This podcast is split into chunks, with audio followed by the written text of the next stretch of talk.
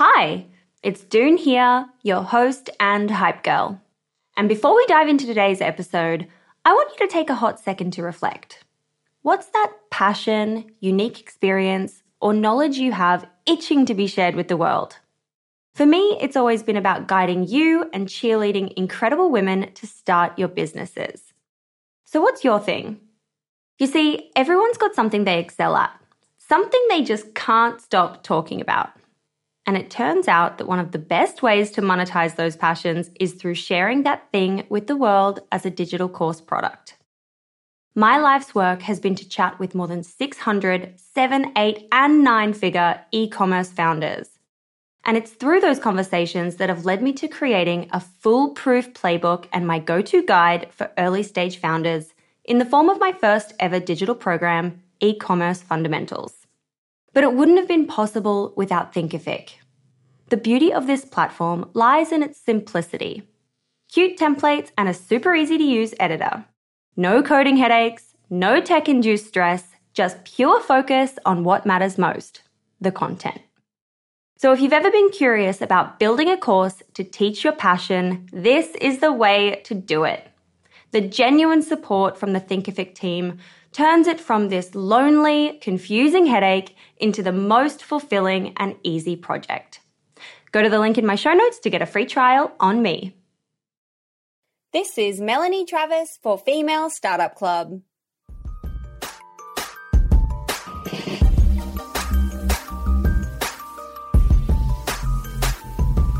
Hey everyone, and welcome back to another episode of Female Startup Club.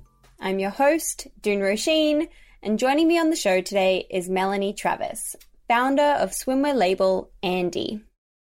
Andie is a swimwear company that makes the swimsuit shopping experience for women incredible through a tailored fit finder, a desirable returns policy, and relatable content.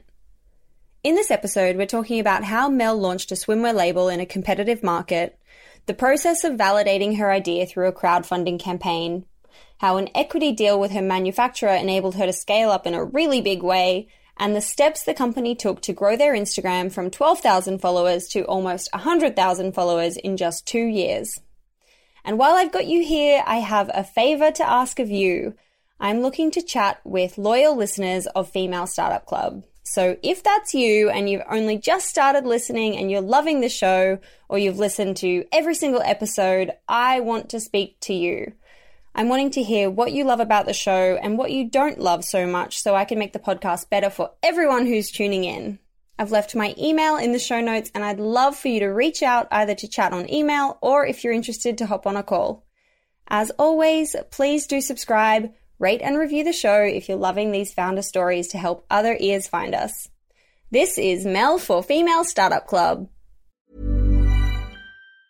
Mom deserves the best, and there's no better place to shop for Mother's Day than Whole Foods Market. They're your destination for unbeatable savings, from premium gifts to show-stopping flowers and irresistible desserts. Start by saving 33% with Prime on all body care and candles. Then get a 15-stem bunch of tulips for just $9.99 each with Prime. Round out Mom's menu with festive rosé, irresistible berry chantilly cake, and more special treats. Come celebrate Mother's Day at Whole Foods Market. I'm Sandra, and I'm just the professional your small business was looking for. But you didn't hire me because you didn't use LinkedIn jobs. LinkedIn has professionals you can't find anywhere else, including those who aren't actively looking for a new job but might be open to the perfect role, like me. In a given month, over 70% of LinkedIn users don't visit other leading job sites. So if you're not looking on LinkedIn, you'll miss out on great candidates like Sandra. Start hiring professionals like a professional. Post your free job on linkedin.com/people slash people today. Hey, it's Ryan Reynolds, and I'm here with Keith, co-star of my upcoming film, If, only in theaters May 17th. Do you want to tell people the big news? All right, I'll do it. Sign up now and you'll get unlimited for $15 a month in six months of Paramount Plus Essential Plan on us. Mintmobile.com slash switch. Upfront payment of $45 equivalent to $15 per month. Unlimited over 40 gigabytes per month. Face lower speeds. Videos at 480p. Active Mint customers by 531.24 get six months of Paramount Plus Essential Plan. Auto renews after six months. Offer ends May 31st, 2024. Separate Paramount Plus registration required. Terms and conditions apply if rated PG. Everyone knows therapy is great for solving problems. But getting therapy has its own problems too. Like finding the right therapist, fitting into their schedule, and of course, the cost. Well, BetterHelp can solve those problems. It's totally online and built around your schedule. It's surprisingly affordable too. Connect with a credentialed therapist by phone, video, or online chat, all from the comfort of your home. Visit betterhelp.com to learn more and save 10% on your first month. That's BetterHelp H E L P. Hey, I'm Ryan Reynolds. At Mint Mobile, we like to do the opposite of what Big Wireless does. They charge you a lot, we charge you a little. So naturally, when they announced they'd be raising their prices due to inflation, we decided to deflate our prices due to not hating you. That's right. We're cutting the price of Mint Unlimited from $30 a month to just $15 a month. Give it a try at mintmobile.com slash switch. $45 upfront for three months plus taxes and fees. Promo for new customers for limited time. Unlimited more than 40 gigabytes per month. Slows. Full terms at mintmobile.com. Hey Mel, welcome back to Female Startup Club. I'm so excited to have you here and you're actually my first interview back after the holidays, so I might be a little rusty. well, happy I'm- new year. happy new year to you too. But I'm really excited. This is easily the best part of my day, so I'd love to jump in and get you to introduce yourself and what your business is. Yep, sure. So my name is Melanie Travis. I'm the founder and CEO of Andie Swim. Andie is a global direct to consumer swimwear brand for women. We launched in April 2017. So we are coming up on our four year anniversary, which feels crazy, um, sitting where we are today. And it's been a wild ride. Love that. Love a wild ride. Sounds interesting. Happy to tell you all about it. Great. I want to go back to your life before Andie Swim to find out what you're up to and what got you thinking about starting a business in the first place. Yeah, so I had a bit of an unusual background, although maybe everybody says that. I'm not sure what normal is anymore. I, you know, I went to film school for a master's in film directing after I graduated from college and I thought I'd be a film director. As it turns out, I learned a lot about how to make movies and I mean, frankly, I'm now applying those skills to being a CEO rather than a director, but I think there's a lot of transferable skills. So I obviously I left the film industry after a few years of making short films that toured different film festivals and I decided to try my hand at the startup world. I'd become somewhat disillusioned with the film industry and and wanted to get on this like jump on this train that was really very exciting in New York City at the time with all these startups popping up. So I started my career in the startup world at a company called Foursquare and then I moved over to a company called Kickstarter, a crowdfunding platform for creative projects. And then from Kickstarter I went to Barkbox. It's a monthly subscription of toys and treats for dogs. All of these companies had raised over $100 million. So very well funded venture backed companies. And as I was sort of growing in those industries or at those companies, I was just sort of like understanding the pieces that were coming together. Like, okay, you have an idea, you raise money, you figure out how to monetize your idea, you hire, like, it was just kind of like a roadmap. And I was really excited by it. And I thought, I want to try doing this. It's kind of like, you know, you have a vision for a film, you bring people together to make the movie. Here it's you have an idea for, a, you know, a business and you bring people together behind your vision. And so I got really excited about the idea of starting something more so, I would say, than like a specific nagging, you know, like passion around a specific problem. And I went looking for an idea because I knew I wanted to start something. So that's sort of, I came to it first from like, I want to be a CEO. I want to start a company, not the other way. And as I was thinking about the landscape of sort of problems in my life that I could apply a business onto, I happened to go on a work retreat to a lake in upstate New York and I struggled to find a swimsuit. And I was like, aha, swimsuits. That's a category that like frankly sucks for female consumers. It's hard to find something. I was hearing all the women on my trip complaining about their swimsuits and so it was really the light bulb moment where i was like great i'm going to start my own swimwear company that sells swimwear shopping i'm going to raise money and i'm going to do this whole thing and and now here we are. And now here you are. And I guess it's really interesting coming from something like Kickstarter, which is bringing in tech. It's also bringing in the creative industries and bringing in lots of different ideas that you could see either flourish and come to life or fail and nipped in the bud kind of thing. I'm wondering what were the learnings from that time? And if once you had that idea of, okay, it's going to be swimwear, if you were like thinking back to Kickstarter and taking specific learnings from there or from Barkbox. Yeah, definitely. I mean, I think both Kickstarter and BarkBox were really influential in the way that I went about starting Andie. You know, at Kickstarter, I was exposed to so many creators who had a creative idea for a project. It could be a piece of hardware, it could be a puzzle, you know, whatever, and all just sort of throwing their ideas out into the world and trying to get it started. And I was really inspired by that. And I saw that like you also don't need the perfect idea. It's good enough to just think of something and get it out there. And I think a lot of people spend so much time worrying about just like the initial nut of the idea. And I think at Kickstarter, I learned like just get it out there doesn't have to be, you know, what, what is the expression? Perfect is the enemy of good, something like that. And then I think at BarkBox, BarkBox is, uh, it's a very entrepreneurial place and you were always encouraged to develop new business ideas that could help dogs. And they were on a sort of classic venture model, raise the series seed and then the series A, B, C, et cetera. And now the news that they are going public just dropped like a week or so ago. So hugely successful startup story and it was a consumer facing product. So I also learned a lot in the trenches of like literally how to use Facebook to market a product to consumers. So it was really a combination of Kickstarter and BarkBox that helped propel Andie's early years. Sounds incredible. I hope you had some nice equity in BarkBox. That sounds exciting. yes, it's a good day. yeah, I'm sure it was. Um, so when you have the idea, you have the light bulb moment and you're thinking your point of difference is to solve this problem of, you know, a terrible experience shopping swimwear online. How did you then go about validating that idea and who were you turning to for feedback and, you know, to further nut out the idea? Yeah. Well, I started with a Facebook post just saying like, ladies out there, friends of mine, tell me about your swimwear, you know, shopping habits and stuff. And that Facebook post got a lot of comments and engagement. And one thing I had learned at BarkBox is that people go crazy for their dogs. They receive a huge amount of engagement, which, as you probably know, engagement around a topic really helps the algorithm on platforms like Facebook and Instagram. And so it can help ads be more efficient. It can help create a community around your brand. And when I was first starting Andie, I posted on Facebook asking about people's swimwear shopping habits. And the level of engagement was like, oh my God, women are really passionate about swim in a similar way that people can be passionate about their dogs. So that had some sort of like green sort of check marks that like this is something that could be built on digital social platforms. It's not like a boring topic, which would be harder to build.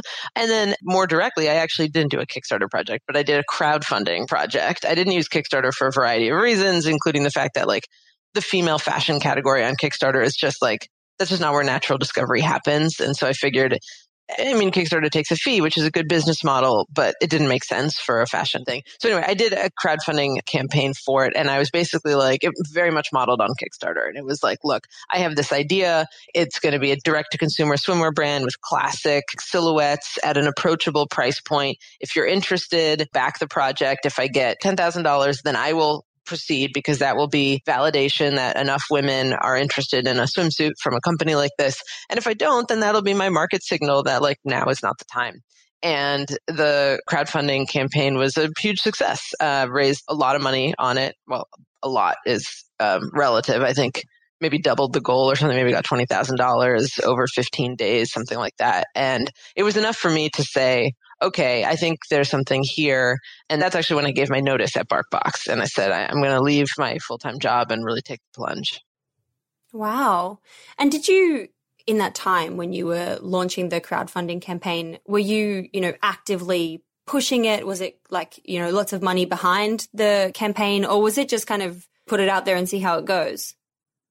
No, I think there's no such thing as put it out there and see how it goes. Even if you have the best idea in the world, it, it requires sweat equity, legwork, a lot of pushing.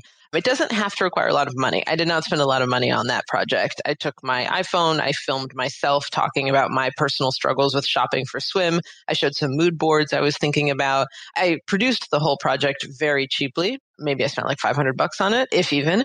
And then I really pushed it. So I would email people, I would email all my friends and asked all of them to please send the project to three friends. And then like two days later, I would send, here's copy to put on your Facebook. Please do that. And then I said like, you know, for two days, any pledges to this project, I will match with a donation to Planned Parenthood. I was constant, like every two days I had basically an initiative going when you launch a project, there's a lot of momentum on Kickstarter or any crowdfunding platform. You get a lot of momentum. People are excited you're starting something. But after a couple days, you enter the like valley of despair or whatever, and nobody seems to care about your project anymore, and you're not getting any more pledges.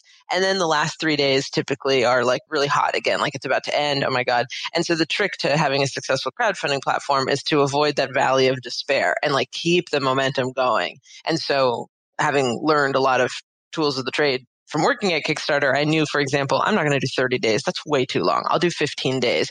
It does not mean you're going to get any less money. It just means you actually have the ability to keep your momentum going every day, more opportunity to go viral, you know, stuff like that. So I used a lot of like tools in the toolbox of crowdfunding to keep the momentum going. And I worked on it every single day. I, not a day went by that I didn't post something about it, talk about it. You know, I think my friends were happy when it was over, but you know what? It was successful. totally. That's really interesting. When you said you sent it to your friends, um, and you know, you asked to send to their friends, how many people did you start with? Like, what was your starting group? Was it like a hundred or was it like a thousand or was it like 10? Um, so I did a pre-starting group, like 10 to 20 people the day before. And it was like, heads up, this is coming. This is something I've been working really hard on. It's coming soon. It's sort of like a VIP preview, I guess you could call it. And then the day it launched, it was a much bigger group. I went into my LinkedIn and I basically exported my contacts. And then I went through to make sure, like, do I still know this person? And like, you know, on LinkedIn, you often have a lot of contacts that you don't really know. But I exported all my contacts. I went through to see who I actually knew and who I didn't know. And that, you know, off the top of your head, you don't think about everybody in your network. So it mm-hmm. made it a mm-hmm. lot easier to go to LinkedIn. And then I emailed that group, and that group was probably 150 or something. Oh, wow. Amazing. Cool. I love that. And I'm curious to know, at that point, had you already like figured out the manufacturing piece of the puzzle? And, you know, did you have a brand? What did you have kind of already ready to go? Or was everything like, okay, this is product validation that there's a fit here and get started afterwards? Somewhere in the middle of those two things. So there was a name. We had the name Andie, and there was a concept. And the concept at the time was it was going to be like a curated collection of one piece swimwear that was like black and navy, just like very, very curated, just like your essential black. The idea was like the little black dress of swimwear, but there was no website. There was no like cohesive brand. So there was the concept. I had some initial sketches of what I had in mind. I had a mood board and a name. I didn't know where I'd be manufacturing them. I didn't know what fabric we would use. Like I didn't know the actual like how it would come to life because it was really a validation of like, if you like this concept, if it's interesting to you, then I'll move on to the next step and I'll figure out how and where do you manufacture, how and where do you source fabric, like what are all the steps. But this was the sort of just pre step to that. Mm. And so what happens next? You launch this crowdfunding campaign. You've got the validation. You're ready to get started. How do you actually start a swimwear label? What are the next steps to get going? Yeah. So, okay, I'm taking my brain, the wheels of my brain back in yeah. time to really, this was fall of 2016. So once I knew the campaign was going to work and I would have this money and I would actually be on the hook to make some swimsuits, I had to figure out how the hell to make swimsuits. Um, and so I did a few things. The first thing I did was try to find a local manufacturer. Nowadays, we manufacture overseas in countries across Asia and a little bit in South America. But back then I was like, I don't know anything about garment manufacturing. I want this to be nearby so that I can actually go to the factory and see and like learn about how to produce a garment. So again, I went back to LinkedIn. LinkedIn was a key tool for me in the early days. And I looked for anyone who had like swimwear or anything in their title, anyone who like touched the swimwear industry. And I would reach out to them and say, you know, I'm starting a swimwear brand. I'm trying to learn everything about the industry, blah, blah, blah. And basically, I reached out to a bunch of different people. I learned about local little boutique mom and pop manufacturers in downtown LA. I was living in LA at the time. And then I got in the car and I went to these boutique manufacturers and I just knock on the door and say, I'm starting a line. Do you produce swimwear? What do you need to do it? And that's how I learned, okay, you need the sketch to turn into a tech pack. And then you need the tech pack to turn into a pattern. And then you need to source fabric because you make adjustments based on the type of fabric. If there's more spandex in a nylon, you know, polyester, these things have impact on the fit. And so I learned a lot about fabric, where to source fabric, how much fabric you need per swimsuit. I learned, okay, it takes about a yard of fabric per swimsuit. So if I want to make a thousand swimsuits, I need a little over a thousand yards, like just basic stuff to learn. And I basically was like, how much would it cost to make 500 swimsuits to start? How much would it cost to make 500? And I went with somewhere where the pricing was good and where they were helpful. It was a sort of full package manufacturer that could also do the tech packs and the patterns because I, I didn't know where I would make those. And I hope this isn't getting too granular, but for anyone starting an apparel company. No, please. I really love it. Good, good. I think this is really useful for anyone who wants to, you know, be in the industry. It's really important. Yeah, hopefully. So yeah, so I learned about the sketch to tech pack to pattern to fit sample, where to source the fabric, and then sort of how it all comes together and how long that takes. And so basically, long story short, I signed a deal with a manufacturer to do 500 swimsuits. And then I started sourcing fabric. And this is so embarrassing, but the first fabric I sourced came from like Joann's, which like, I don't know if you know it, but Joann's is like where, you know, your like crazy aunt has like a basement full of you know, embroidery, she goes to Joann's. It's not like where you source bulk fabric, which is to say that I paid way too much for the fabric in the beginning.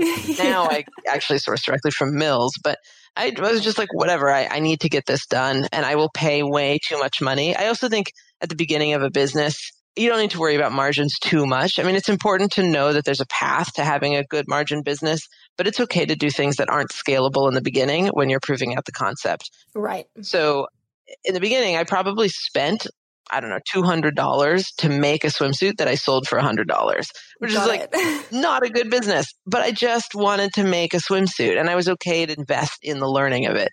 So while all the product stuff was going on, then I was like, okay, we're going to need a website. I'm going to need to be able to accept credit cards. Like what goes into that? And so then I hired a freelance web designer and a freelance web developer and I put them together and I told them the vision and I was like, make a beautiful site with a nice logo, a simple website that people can check out on easily. And they were amazing. And so basically over the course of four months, the swimsuits were in production, the site was being built, and then I started going around, you know, to tell everyone that I was going to launch a business. and how did you do that? How did you start, you know, getting the word out there and getting eyeballs on what you were doing? So I decided very early that one of the first places I would invest money outside of just the swimsuits was in PR. I wanted to invest in press because I'm a nobody. I was nothing. And why would anybody buy a swimsuit from me? So I wanted magazines like InStyle, Vogue, Glamour. I wanted these types of outlets to write about Andie to legitimize it. And then off the back of, you know, press, I'd be able to start running Facebook ads and we'd start getting word of mouth and the sort of like advertising flywheel could begin turning. And so I neglected to mention that there were, there were sort of three work streams that I was working on in the fall of 2016 before we launched in April. One was manufacturing, which I've just described. One was the website and brand design, which I just described. And the third was fundraising. And I ended up, you know, I took that $20,000 I'd raised from the crowdfunding campaign and I went to angel investors that I knew in my network from having worked at startups for a while. And I raised an additional I think $80,000 in relatively small checks. Like check sizes were ten to $20,000. So these are not big checks. And so I, I, ended up with about a hundred grand with which to do all this. And so that money went to, like I said, making overly priced swimsuits that I would sell for less.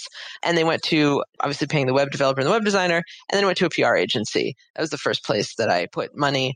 And that PR agency took me around. I got the factory to make little samples for me that I could take around to different desk side appointments in New York City with different magazine outlets.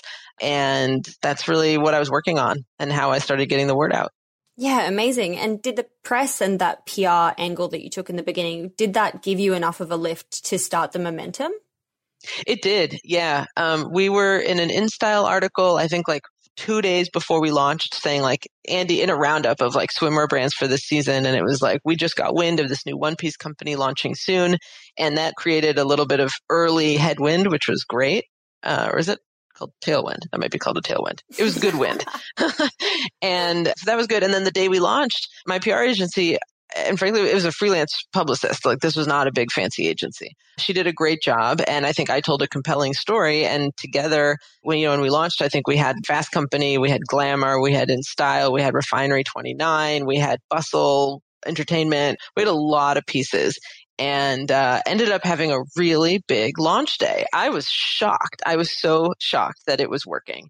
That momentum obviously dies, and that first year was a struggle, but the first day, I was like, holy shit, this is going to work.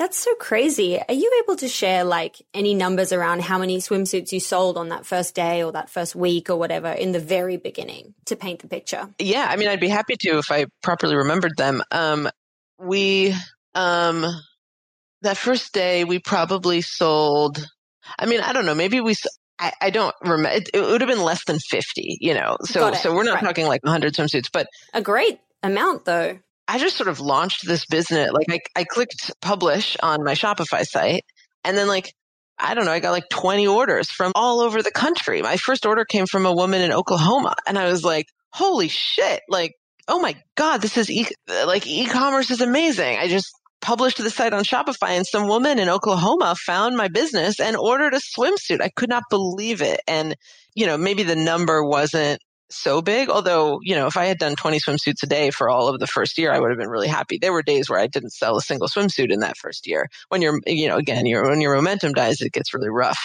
But on that first day, that sort of put the wind in my sails that like if I played this game right, it could actually work.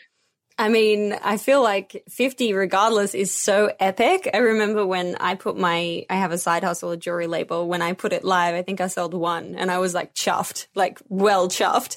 yeah, right? It's amazing. it's really a profound feeling, but 50 is great. Oh my goodness. Yeah, it probably wasn't 50, but like, yeah. You know, you know what I mean. You sold multiple yeah. and you sold to strangers, which is so yes. impressive. It so wasn't cool. like my mom. Yeah, that was huge.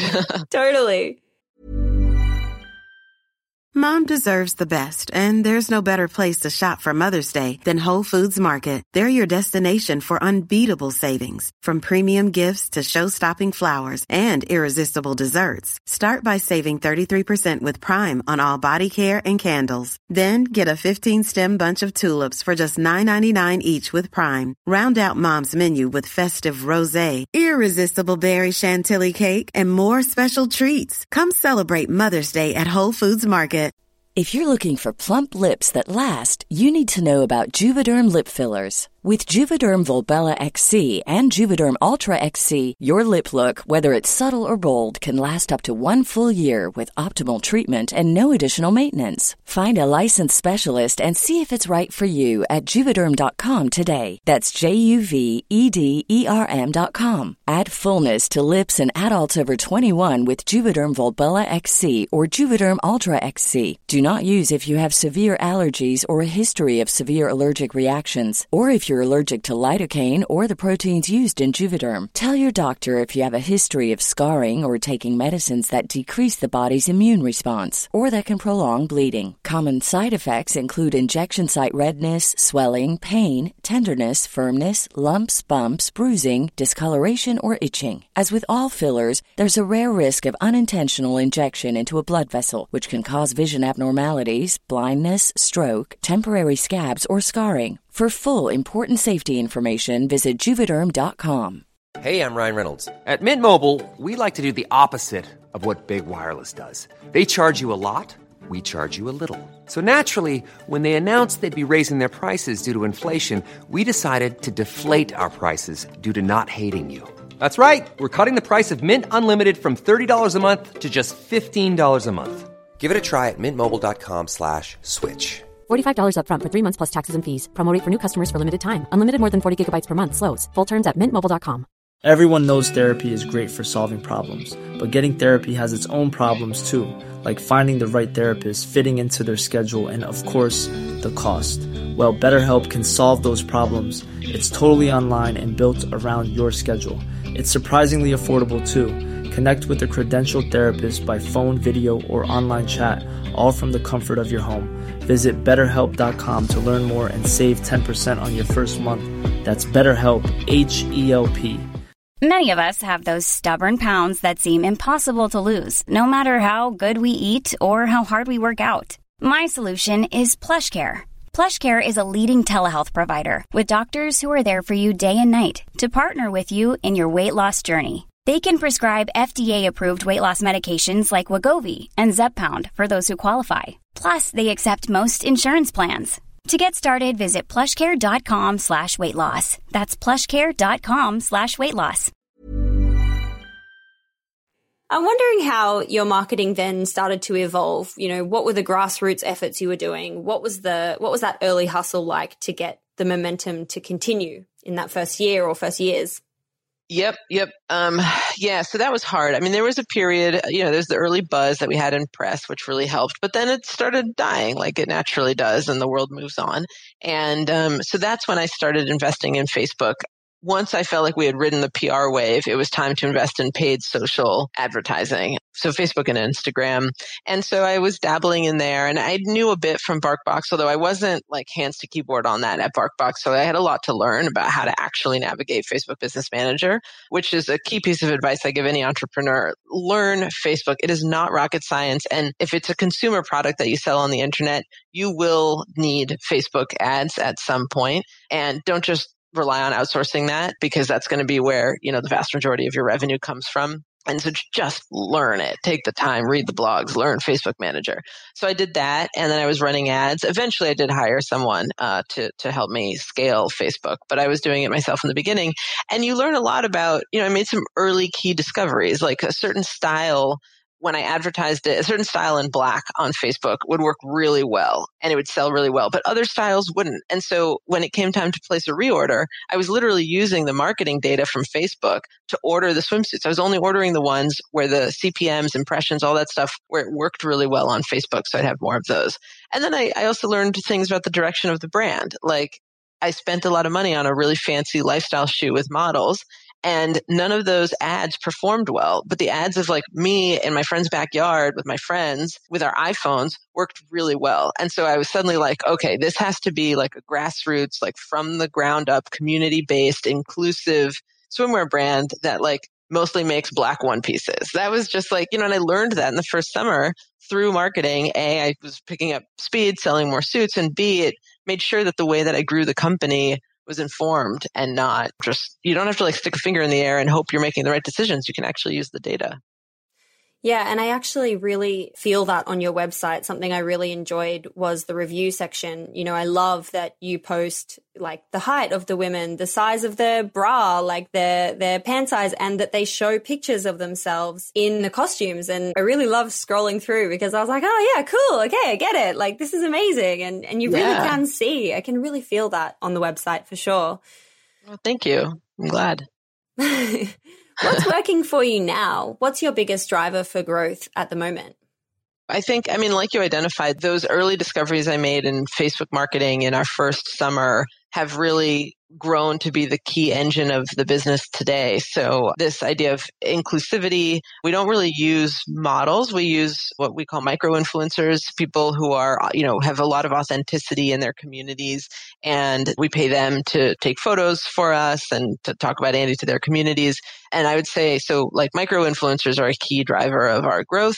We continue to be pretty heavily invested in Facebook and Instagram advertising. It's, it's just a good channel for us. I know Facebook gets a lot of shit, deservedly so, for a lot of reasons. But at the end of the day, I think especially a swimwear brand, it's such a visual thing. It's such a happy lifestyle. You know, often when you're wearing a swimsuit, it's because you're somewhere that you're having fun with friends or, you know, outside, which is one of the only safe things you can do these days, eh, being outside, I mean. And so, you know, Instagram is such a visual medium that it just works really well for us. So we invest a lot in Facebook and Instagram. We make sure that the content we're putting out there is true to our origins. We don't hire traditional skinny models. We work with, you know, a whole array of individuals. And that is what works for us. Then we do a lot of it. Like we have a very sharp email, you know, strategy and campaign. We have good SMS marketing. We, I mean, now we have, I was just looking, you know, it's beginning of the year. So we've done all of our budgeting for 2021 and I can't believe how many agencies and partners we use now. But like, I'm also really thankful. This business has grown so, so, so much that, um, it's it's like it's a whole. I mean, I, I like I have 20 employees now. I can't believe when I look at team meetings, I think about those days when it was me in my living room. You know, like just like trudging around New York to talk to press or trying some ads on Facebook and. I have 20 amazing women on the team and, and like probably a dozen agencies. And I just can't believe that this thing has really grown to where it is today. Gosh, that sounds so incredible. Are there any key, you know, softwares or platforms that you want to give a shout out to that really work well for the business? Yeah, I mean, I don't think one thing I've con- I've always said to my team and that we've adhered to as we've grown Andie is don't reinvent the wheel on things that work. Like be innovative with the product, be innovative with content, but don't try to reinvent the wheel on like platforms that work. So, so there's nothing like really groundbreaking to say. We use, you know, we use Attentive for SMS marketing. We use Klaviyo for email marketing. We use Shopify as our point of sale. We, we, we use basically, we use Yotpo for, you know, those reviews that you mentioned. We basically use like all the best in class sort of tech stack for an e-commerce consumer brand. But I think that the content that we put out on those platforms is what makes us different and cool or whatever. totally. And I love the um the fit finder on the website as well. I went through the process and was like, oh, oh yeah, this is really nifty. And like what I liked specifically about it was, you know, you enter your email, you press that little arrow, and then it brings up the suit for you, but then it also says, and we've also added it to your cart in case yeah. you want to check out. And I thought that was a clever little yeah conversion touch. yeah. yeah, I'm sure that works wonders for you guys. Yeah, it does. The, the Fit Finder is great. I mean, you know, one thing we've learned over the years is how important fit is for swim. It's just like, it's different than any other category of apparel. Cause I mean, I'm wearing this like kind of baggy hot pink hoodie right now and I don't know if it fits me. It's a little bit big. I'm sure I could size up or down and it would be fine. But swim is different. A swimsuit has to fit well. So we've invested a lot across the site in things that help women find their best fit, like the Fit Finder quiz, and then like listing the exact sort of measurements of women so that people know exactly what they're looking at and compare with how they think that would fit on them and yeah, fit is just key. And so once we think it also like it returns is a real part of the swimwear business. Returns are probably higher in swim than they are in like the t-shirt business. And so it's also important from a bottom line perspective to get a woman in the right fit. And so that's why we added to her cart because if she buys something that doesn't fit, there's no chance she's keeping the swimsuit. Mm, yeah, it's very clever marketing. And I think it really taps into like the true consumer behavior of a woman buying swimwear, which I, which I love. Going back to Instagram and circling back for a second, I read that in 2018 you had around 12,000 followers, and today you've got around 94 or 95,000 followers. So you've had some significant growth in the last few years. For brands who are in a position of wanting to scale and grow Instagram as a channel, knowing that Instagram is harder to grow in today's market, mm-hmm. what is it that's driven that growth for you? And driving it now? Is it the Facebook and Instagram ads and people coming from that, or is it things like partnerships, influencer marketing, and content? Yeah, I think there's a few different things that have driven our growth. And like, it's funny to hear you say that because I just feel like we should be at more than 100,000 followers by now. So I am pushing that team. Like, why are we not over 100,000? but you know, as you grow, you just get more and more like aggressive and ambitious with your goals. So it's a big goal of ours to double that in the next few months. So hopefully if we talk again next year, we'll be significantly higher. Anyway, um, the key things that have driven our growth on Instagram are, um, yes, you listed one of them. When you spend a lot of money on Instagram ads, naturally you're going to get some people who click on, you know, where's this ad coming from? And then they find your profile and then maybe they follow you or not. But that's where content comes in. If they don't like what they see on the grid and in your stories when they come to visit you, they're not going to follow it. So having good, compelling content on the grid is really important to get the visitors to actually click follow and then stay with the brand. And then I would say, again, going back to micro influencers or just influencers in general, influencers are a core part of our strategy. We have a full time in house influencer manager. This is a big channel for us. And we've dabbled in like TikTok influencers and we've dabbled in like Snapchat influencers, but the the real sort of winners for us are Instagram influencers. And so when they post to their communities, that obviously drives some of our growth.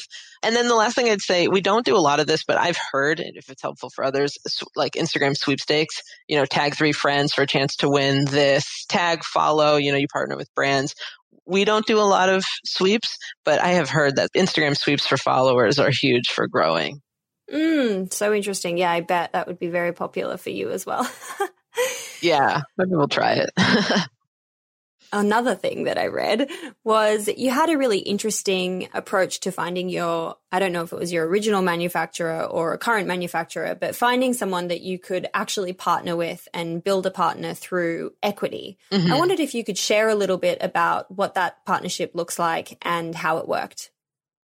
Yeah, sure. That was a key thing that took us from being like a small business to a really fast growing startup. So, you know, I mentioned in the very early days, we were just using little mom and pop local boutique manufacturers and they're not in a position to take equity instead of pay. These people like this is their livelihoods. But when you scale up, you can find major manufacturers that are based across Asia or Latin America or wherever that have huge, huge, huge businesses that serve, you know, a lot of major wholesale clients. And a lot of these major manufacturers, the, the landscape is shifting such that they're interested in having a foot in e-commerce. And in fact, many have tried to spin up their own e-commerce businesses to preserve their margins, to compete, like what we saw with COVID with a lot of the wholesalers closing or a lot of the big box department stores closing, that really hurt the manufacturers at the bottom of the totem pole. So they've been interested for some time in exposure to e-commerce. And once I had, you know, once the business was six months old or so and I had a little bit of proof of concept, I knew I would need to level up my manufacturing, not just for better. I mean, yes, I needed to fix my margins. My margins were shit in the beginning. Um, but not just to fix the margins, but also because like I'm ambitious with my growth. I want to be huge and and I needed a factory that could scale with us that could produce the enormous quantities of swimwear that I pictured us producing. And so long story short, I had since moved to New York City, this garment district in, in New York City, and I basically went door to door in the garment district. And by the way, like I think a lot of the story of Andie is literally just like putting in the legwork, knocking on doors, being like, I'm here, I can do a cool thing, like hear me out. So I would never, you know, underestimate the value of legwork. And I went door to door and I was like, look, I'm an ecom expert. I've worked at these places. I have this baby swimwear business. I have big dreams of scaling it. I know how to get there, but I need a manufacturing partner. And what I'm looking for is a partner who can give me, you know, great pricing and in exchange for sort of better pricing, I'm willing to give equity in the business. And so typically manufacturers, you know, they make money by charging you something more than what it cost them to make the product. And I basically traded that for equity. And that gave me just massive. And, I mean, long story short, obviously I ended up striking a good deal with a great manufacturing partner.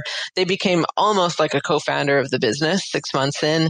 I mean, they're not a co-founder, but it's sort of the easiest way of thinking about them um, because they're truly part, like we work in their well, not during COVID, but normally our office is inside of their global headquarters in New York City. Um, I go to I go to the I visit the factories with the CEO of the manufacturer. Um, we're really partners um, in every way, and they became major equity holders in Andie. And so like it was a win-win because Andie got huge margins. I got positive working cap. We also did like working capital terms, things that would really help the business grow, and they got exposure to ecom. And it was a risk on both ends, and I think it's gone phenomenally well because Andie has grown, and they're so happy that they now have a foot in one of the fastest growing consumer facing ecom companies in New York. And I'm thrilled that I have one of the world's largest swimwear manufacturers as my partner. Totally. It sounds so exciting and it's such a great idea to really take it to that next level. I'm sure that's something that a lot of people on the show listening could benefit from exploring. Love that. Yeah. Where is the business today and what does the future look like? So the business today is great. I mean, now I don't give actual revenue numbers anymore because the board would kill me, but like we do over $20 million a year. Like we did over $20 million in 2020. We'll do, you know, and if we're growing over 100% year over year, you can kind of guess where we expect to be in 2021. So, you know, huge amount of growth. We sell more swimsuits like between when my alarm goes off and I hit snooze than we did in the first day of our sales. You know, like it's just like the scale is unbelievable and hopefully in a couple of years this will seem tiny too and uh, so so we sell a lot of swimsuits. We've grown to 20 employees. And i think for the scale that we are it's actually kind of kind of small. Um, but again having that manufacturing relationship means that we've been able to hire less on the production side than a company of our scale might typically need to. And and now we're looking at you know what, what's ahead? How do we keep growing from here? We're exploring new categories. We're exploring more international destinations. You know i think what we've built over the last almost four years is a is really a, a brand and a platform that women love creating a product that's especially vulnerable for women and making swimsuits that women love and feel confident in which is a hard thing to do. And so now that we have the trust of hundreds and hundreds and hundreds of thousands of women, what else can we serve them that they'll love? And we're not going to do like random. We're focused. We're very focused. Um, so as we think about category and geographic expansion, it's very much like, what does our customer want? It always starts with the customer, just like it did that very first summer. Yeah, totally. Like what makes sense and what do they need to add into the mix? Yeah, we're not trying to just add waste to anyone's life. totally. When you look back over the last almost four years, what do you attribute your success to? What do you think it is in yourself that has gotten you to this point? I think it's a lot of grit and perseverance. There were times when I don't think anyone saw a path for Andie to succeed. And I think as the founder, your responsibility is just to like come up against brick walls and go walk right through them. You, like you don't, do not stop at a brick wall that is a lame obstacle. So like grit and perseverance, a tremendous community. I mean, I've not done this by myself. You know, an enormous number of people have helped me along the way. I think like having a vision that you're marching after is really important. Without the vision, it's so easy to quit or flounder. And and our customers. I mean, COVID was a scary time for Andie, especially March and April. People stopped traveling, people were scared, and that was like that's going to peak season and our sales plummeted and I thought, "Oh my god, you know, by no fault of our own, this business is not going to survive COVID. And I sent out some really personal emails like, Hey, I'm the founder. This is what I've been doing for the last, you know, X number of years. And our customers came to us and they were like, we love Andie. We love what you guys are doing. And they, they bought swimsuits for us in the middle of a global pandemic when they couldn't travel anywhere. And I like our, it just, it completely blew me away. And I think that's off the back of having built a brand that actually listened to them for the first time so these are all the things that helped. And, and of course, uh, we didn't talk about it, but along the way, I've raised about $10 million in venture capital since those first early days. And money also helps. totally helps scale. Wow, what a powerful community. That sounds so amazing. And, you know, to have them rally behind you during hard times when, when it's tough for everyone must have just been such a special, special moment and special period of the brand for you to look back on. It kept me going personally. Totally. What advice do you have for women who have a big idea and want to launch their own business? Uh, do it. You know, just do it, get it out there. If you have an idea and you want to launch your own business, get it out there. It's really, it's become easier and easier to put up a Shopify site or a website if it's not a product, to do a Kickstarter campaign, to tell your friends about it on Facebook or Instagram or email. Just get it out there and don't worry about it being the perfect business you know, when you launch, you know, now we sell a ton of bikinis. I did not start Andie to sell bikinis. I never wear bikinis. I didn't think I'd ever do that. And here we are. So the business that you launch is not the business it will become. So don't be afraid of just getting it out there. Do you think when you look back at your crowdfunding campaign, you know, having filmed it yourself on your phone, do you think because maybe at that time it wasn't like super saturated as a market to do crowdfunding campaigns like that in comparison to what it's like today. Do you think in today's market, I guess my question is, could you do the same thing that you did back then? Or do you think now it needs to be more polished, more everything? No, I mean, this was only 2016. I guess, wow, that's five years ago. But it was already, like, crowdfunding was a very popular method back then. I honestly think that the more authentic and genuine the video and the campaign, the better. I think that I think that people see right through, you know, the glossy images. It's just like Facebook ads today. We have enormous budgets to shoot lifestyle images and you name it, Fiji, Bahamas, whatever. And we still go like down the street and shoot on like a New York City rooftop on an iPhone because that just works better. It's there's something more authentic. There's something more it, it just works better and I think the same is true for crowdfunding. I mean, it can't be sloppy, but it, but like, I don't think that, um, I think that consumers more and more see through the big glossy images and what they want to know is why you're doing this and why you care about it and mm. why they should care. And that's all yeah. that matters. Absolutely. No one wants sloppy. yeah. we are up to the six quick questions part of the episode. Question number one is What's your why? I started Andie because I wanted to start something and see if it could be successful. And so far, it, that is proving to be true, but we're not there yet. But it keeps me going every day. I want to prove that I can. I want to prove that I can do this. Totally. Question number two is: What do you think's been the number one marketing moment that made your business pop? Early in the life of the business, complete coincidence. We didn't know her. We didn't pay her. We didn't talk to her. Lena Dunham posted in an Andie swimsuit. She posted a bathroom selfie, which is like the best you can possibly get in an Andie swimsuit and talked about her body. And Lena Dunham is very um, candid about her body and it fits right in with our brand sort of ethos. And we popped like crazy when she did that. So that was a real, I remember that being a pivotal moment. That is so cool. I just love her to bits. She's amazing. Yeah. Question number three is Where do you hang out to get smarter? What do you read? What are you listening to? Are there any groups you're subscribed to or newsletters that you that you get it on the reg? Yeah. Oh God, so many. Um, so I'm in a lot of like female founder groups here in New York. I mean, we haven't met in a while because of COVID, but that was always a fun exchange of ideas. I read the Lean Luxe newsletter. I read the 2 p.m. newsletter. These are very industry, like D2C industry newsletters. It looks like you know them from nodding. and them and I re- like I listen to a lot of podcasts, things like How I Built This on NPR, but also like smaller entrepreneurship focused podcasts like this one.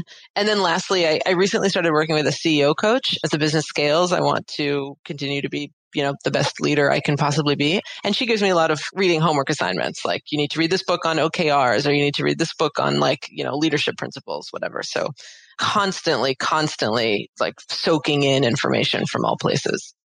Any top um, books that you recommend from the top of your head? Uh, Radical Candor by Kim Scott. Great. I'm going to link it in the show notes. Thank you. Sure.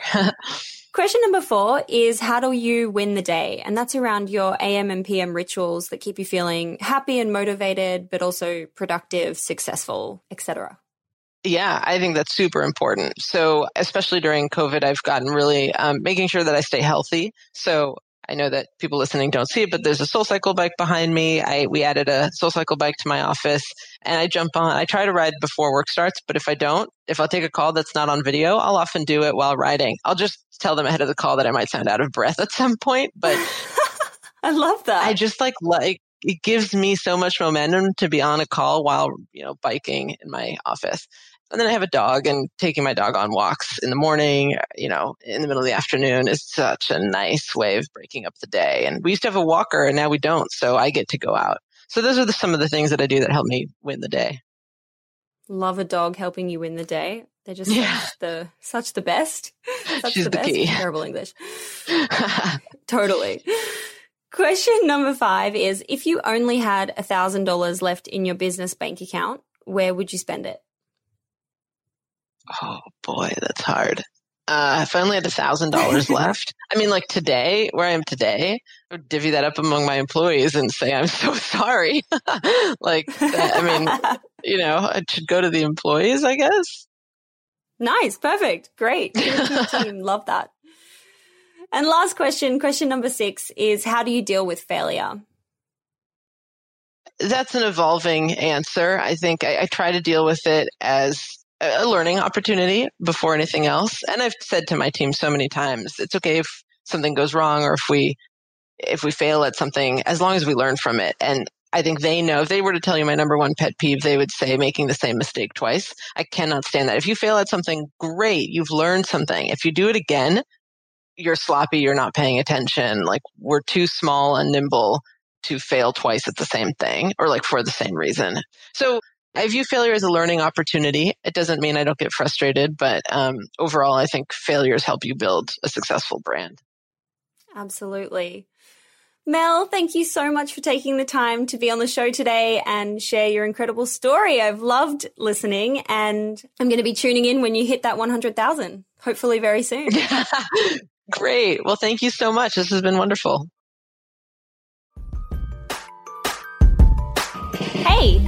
Doone here. Thanks for listening to this amazing episode of the Female Startup Club podcast. If you're a fan of the show and want even more of the good stuff, I'd recommend checking out femalestartupclub.com where you can subscribe to our free newsletter.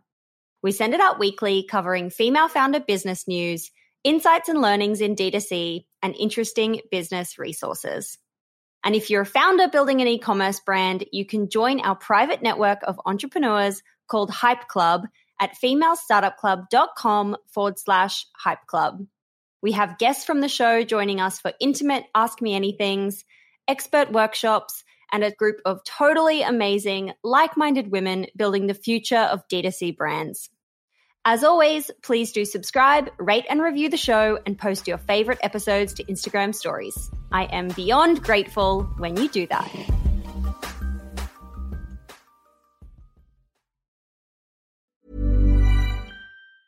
Mom deserves the best, and there's no better place to shop for Mother's Day than Whole Foods Market. They're your destination for unbeatable savings, from premium gifts to show-stopping flowers and irresistible desserts. Start by saving 33% with Prime on all body care and candles. Then get a 15-stem bunch of tulips for just $9.99 each with Prime. Round out Mom's menu with festive rosé, irresistible berry chantilly cake, and more special treats. Come celebrate Mother's Day at Whole Foods Market. Mom deserves the best, and there's no better place to shop for Mother's Day than Whole Foods Market. They're your destination for unbeatable savings, from premium gifts to show-stopping flowers and irresistible desserts. Start by saving 33% with Prime on all body care and candles. Then get a 15-stem bunch of tulips for just $9.99 each with Prime. Round out Mom's menu with festive rosé, irresistible berry chantilly cake, and more special treats. Come celebrate Mother's Day at Whole Foods Market.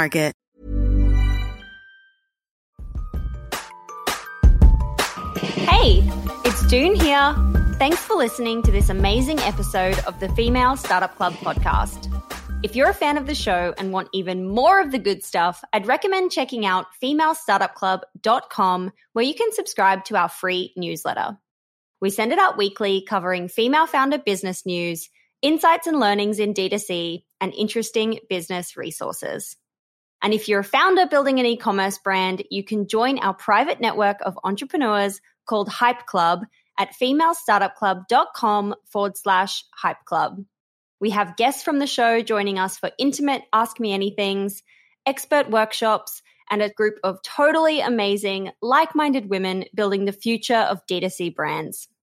As always, please do subscribe, rate and review the show, and post your favorite episodes to Instagram stories. I am beyond grateful when you do that.